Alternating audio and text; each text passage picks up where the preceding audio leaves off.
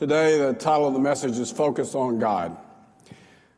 Um, last few weeks, uh, we've been talking about our relationships with Jesus and with God. Uh, a couple of weeks ago, we talked about Isaiah 6, and we talked about. Am I in the middle now?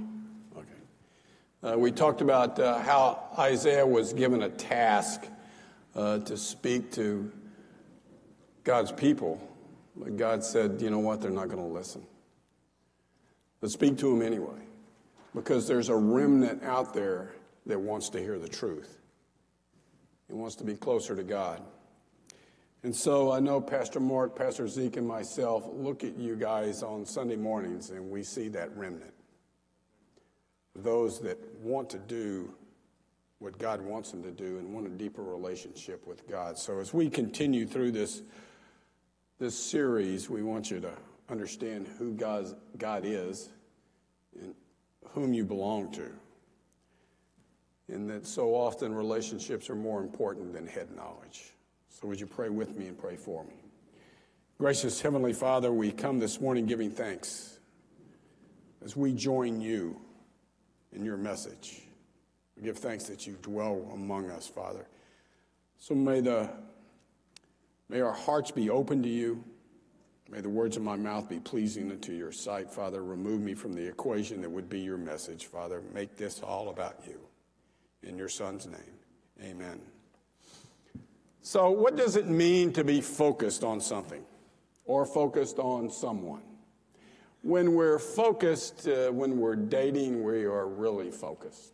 Uh, when we are uh, when, if you're involved in a crime, I used to, I, I, found this amazing when I first became a police officer. Somebody would get robbed and we would ask them, so what did the guy look like? And they go, the, the barrel of the gun was this big. And we said, so what color shirt was he wearing? The barrel of the gun was this big. And so uh, what did he say? The barrel of the gun was this big. We were focused on something that was extremely important at that time. And we get focused uh, when we're watching our kids. I, I, hope we are very focused when we're watching our kids. And there are those of you in this room that are so focused when you play pickleball, it is probably disgusting. And you focus on that because you have a purpose in mind, and that is to win. And those that are play baseball, they're focused on winning. And the old adage of keep your eye on the ball doesn't really mean what it says. We, it doesn't mean let the ball hit you in the eye. It means to say, stay just focused. And you focus on your job. You, get a, you want to get a job done, and you want to do it right. And I think we will agree that the more you focus, the better you do whatever it is that you're trying to do. Your accomplishments, the end goal, is what your focus is on, which is the purpose of the job of the romance, of the game, uh, of whatever it is, shouldn't we be very, very focused on our eternal life? And yet, so often we want to live in the moment. So, this morning, we want to spend some time on focusing on God and how we should be doing that. The Bible records God accomplishing his purpose with his people and in Genesis, we see that he does it, this through Abraham. You see, the focus of the Bible is God. The essence of sin is the shift from God's purpose and God's centeredness to self centeredness. The essence of salvation is the denying self of self instead of affirming self. We must return to God's God centeredness in our lives then we are in a place where God can accomplish His will through us. So I want to start off by talking about self centeredness and what that is. And this is just a brief overview, guys.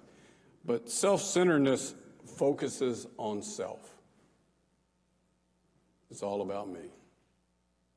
It's always about me. Self centered life shows that we're proud of self and we're proud of our accomplishments. We're very quick to pat ourselves on the back when we do something good. And you know who else is quick to pat us on the back and tell us what a great job we did? Satan. Even when we're mediocre with something, He'll tell us we're doing a good job as long as it's not focused on God. In fact, He'll busy us in God's work and tell us what a great job we're doing. A self centered life is self confident. Look at me and what I've done. I'm confident, when the reality is I'm very prideful. Self centered life depends on self and your abilities. I don't need anybody. I can do this myself. In fact, we live that Frank Sinatra song, I Did It My Way. Self centered life affirms self. Want the job done right? Do it yourself. I'm that good. Self centered life seeks to be seeks an acceptance into the world and its ways. Look at me, look at what I did, and it's far better than what other people have done. Self centered life looks at the circumstances from a worldview. We measure ourselves by others. We go, you know what? I'm a better Christian than Bob because I'm there every Sunday. Bob doesn't volunteer every once in a while, so I am better. So that's the bar that we have for ourselves, and so we're above that bar constantly. That's not the bar God has for us. And self centered life chooses selfish and a worldly living for us. We want to be accepted by everyone rather than being right so often. We begin to conform to the world itself. So, what does a God centered life look like? A God centered life has confidence in God. We trust in Him and His promises. A God centered life depends upon God and His ability. You see, it's not about me. In fact, it has never been about me. A God centered life focuses on God and His activities. We so often ask God why when we should be asking God, What are you doing? And how can I join you? How can I help you? A God centered life makes us humble before God. You see, we finally come to realize that without you, God, I am absolutely nothing. As Paul puts it so well, I count everything a loss unless it's with God. It's all trash. God centered life denies self. In other words, we get out of God's way. The God centered life seeks first the kingdom of God and his righteousness, and we seek that obediently and we seek it immediately. You see, we understand who God is that He's the sovereign God, the creator of everything, and the one that's in control of all things. A God centered life seeks, seeks God's perspective always. And all that simply says is we live a Christ like life. We seek God's opportunities, thus, we seek the Father's will in our life.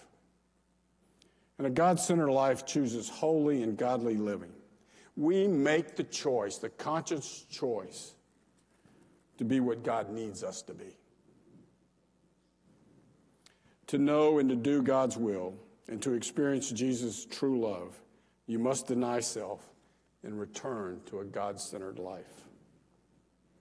You see, self centeredness is a subtle trap because it makes sense out of a worldly perspective. To live a God centered life, you must focus on God's purposes, not your plans, not your desires. When God starts to do something in the world, He takes the initiative to reveal His will to His followers. And you're going to hear more about initiative next Sunday from Pastor Mark. It is, it is His merciful love that makes Him choose to involve His people in accomplishing His purpose. Did you hear your importance there?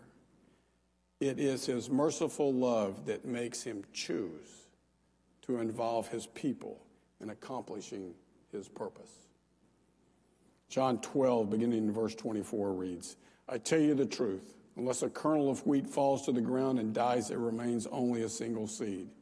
But if it dies, it produces many seeds. The man who loves his life will lose it, while the man who hates his life in this world will keep it for will keep an eternal life. Some things must die to be productive.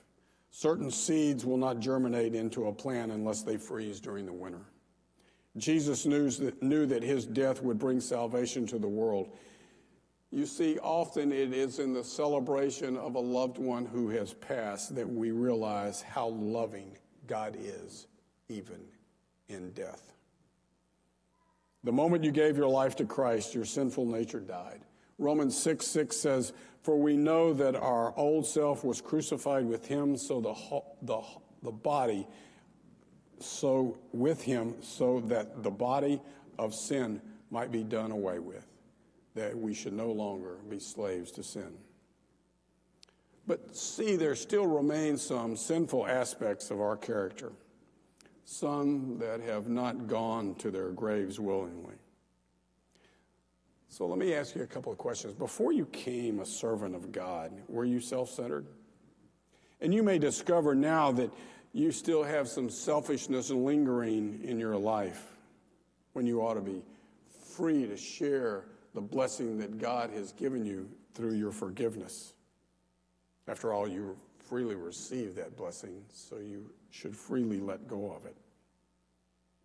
Maybe you had a violent temper before you accepted Christ, and now as a believer, you experience moments when anger is well up inside you. Or maybe you were driven by ambition before, and yet you still find yourself with the same motivation to strive for recognition and for a position, maybe in a job, or maybe it's even in God's kingdom, as James and John did. God's purpose for our lives is an ongoing process. You will have trials. And during those trials, it is very important that we strive to be Christ like, not always trying to be right, but trying to be loving to those around us. If these sinful attitudes are allowed to remain alive, they will stifle the fruits of the Spirit your temper may prevent you from coming to Jesus. Your selfishness may will hinder you from blessing those around you. Your ambition could cause you to use others to get something that you want. Your need to control will, can ruin the growth of relationships. You and your family may be suffering because some of these areas of your life that you have never allowed Jesus to put to death. You know, it is so futile to say, well, that's the way I am. In reality, your statement should be that's the way I was. I used to be that way. That person died with Christ, and you are now a new creation. 2 Corinthians 5:17 says, "Therefore, if anyone is in Christ, he is a new creation, and the old has gone, and the new has come." Allow God to complete his work in you and see what fruit your life produces. You see, we must focus our lives on God's purpose, not on our plans. Seek to see life from God's perspective, not from the world's outlook.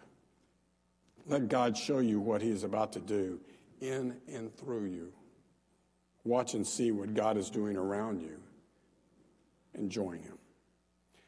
You may remember the story that I told a few Sundays ago about Karla Faye Tucker, uh, someone that murdered people. I, I think I shared that Melanie had the dubious distinction of taking photos of a horrific, horrible, violent murder scene.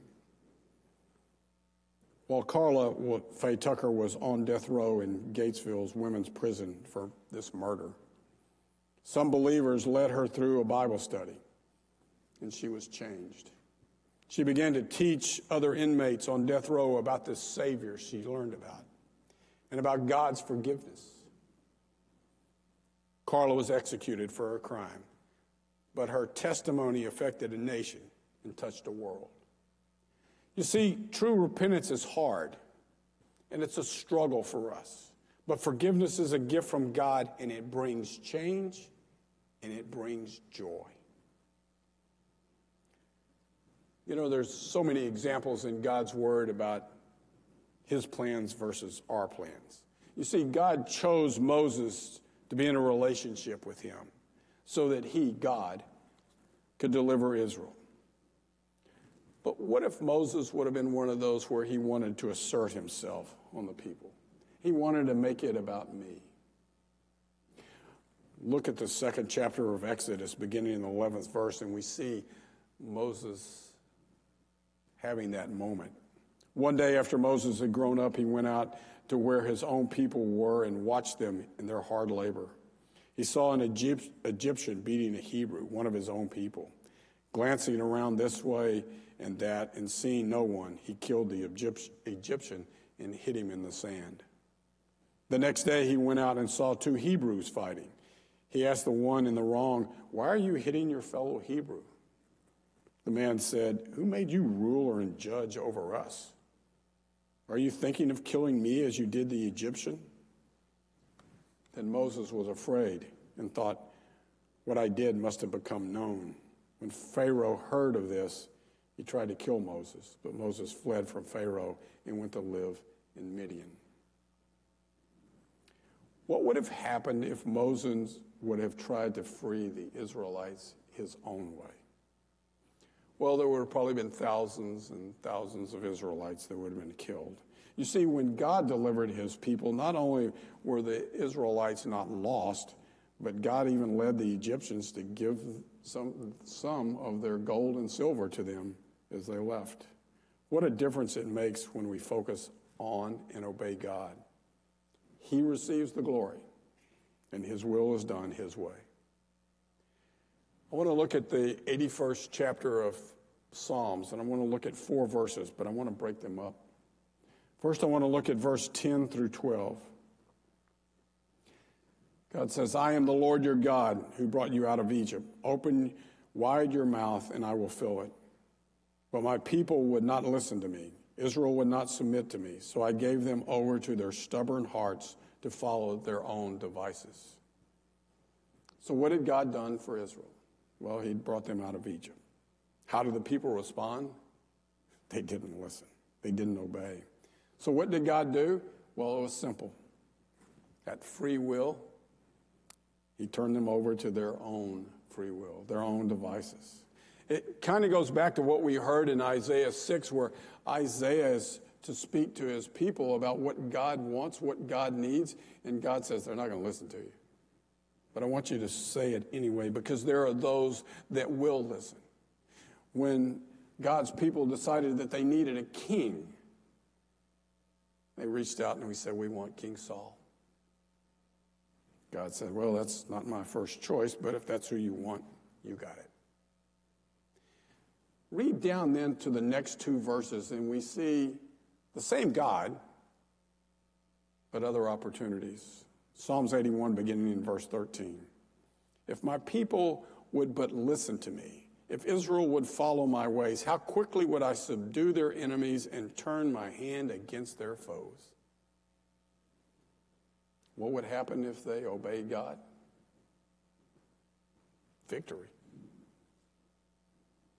Victory and the opportunity to give Him the glory. You see, we are His servants, and we adjust our lives to what He's about to do. Understanding God, what God is about to do, right where you are, is more important than telling God what you want to do for Him.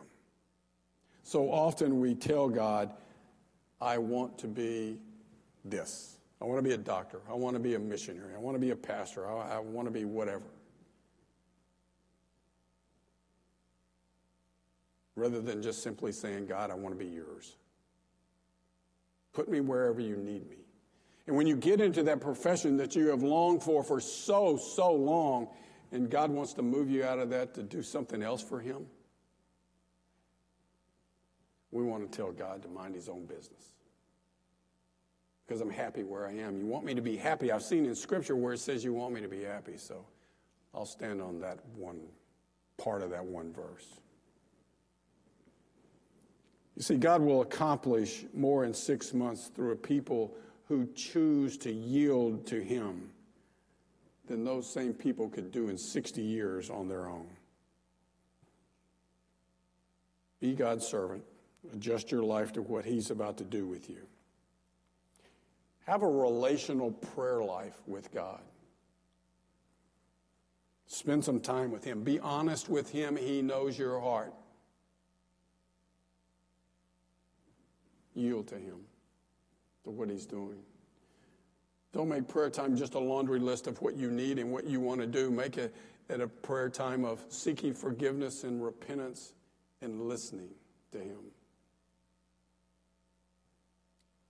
He may be slow to speak. There may be silence in your prayer. It's okay. He's still listening. And He may tell you there's some things you need to change in your life. And we, as we do so often, come up with excuse after excuse that it's not my fault. Way too often we sense God's movement in our lives and we produce a large list of reasons why He has enlisted the wrong person or how His timing is just awful. Look at Exodus 3:11. But Moses said to God, Who am I that I should go to Pharaoh and bring the Israelites out of Egypt? And then in the fourth chapter, the first verse of Exodus, Moses answered, What if they don't believe me? what if they will not listen and say that the Lord did not appear to you? You see how Moses has suddenly made it about himself? You see, we often build up events and then we panic over what might happen.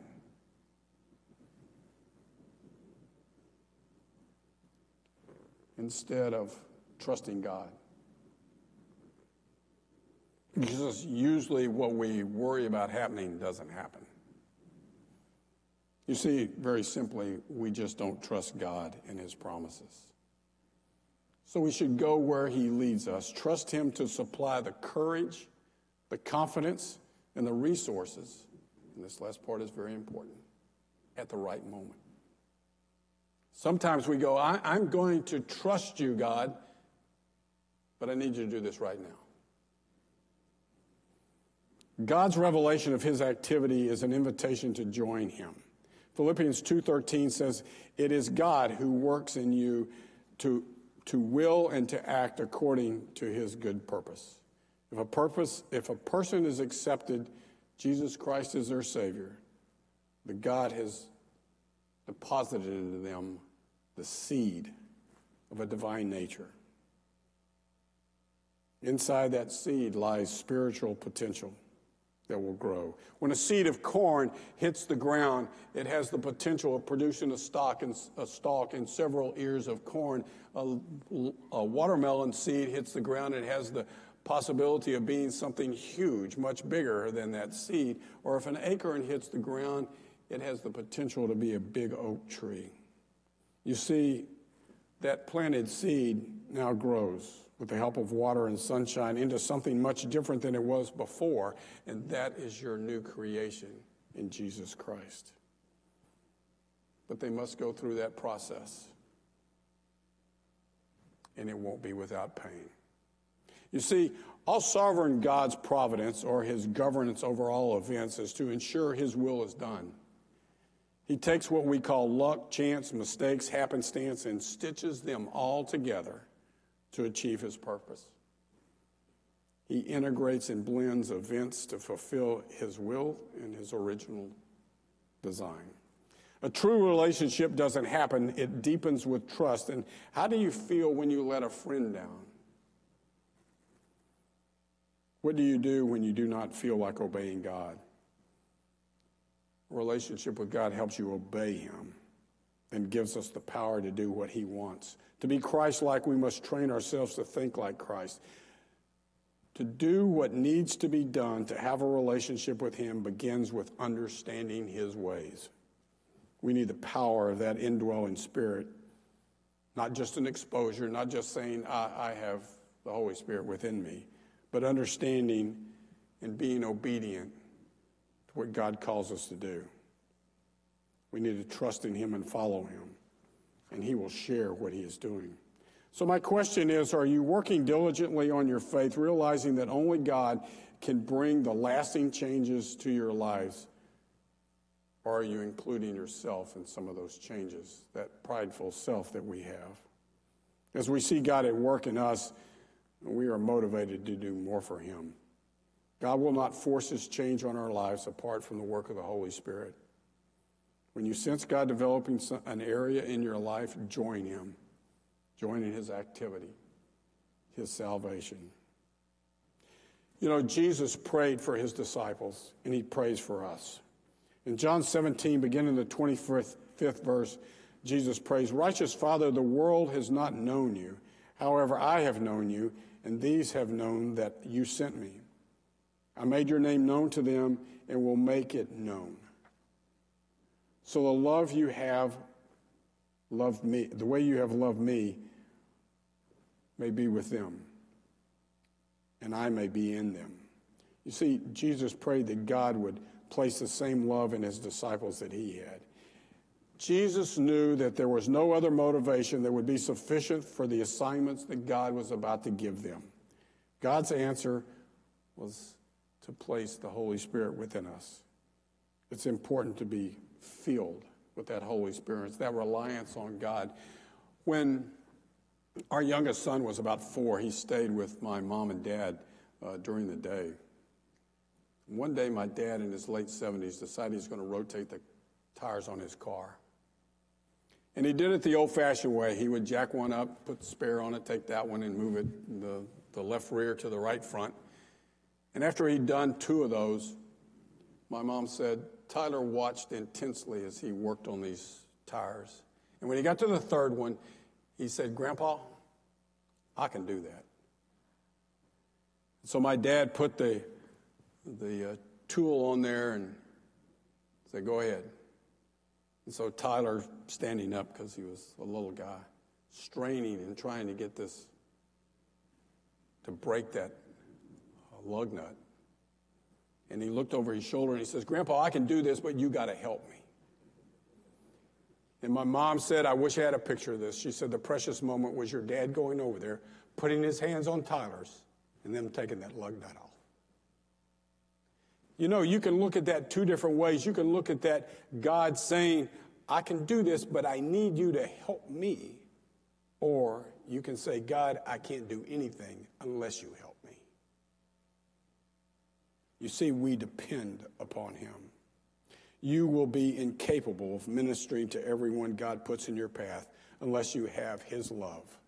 Seek to know the Father and His immeasurable love, then allow the Son to love others through you. This is God's truth. John 8:32 says you will know the truth and the truth will set you free. There are so many truths in God's word and there are so many supposed truths in this world today.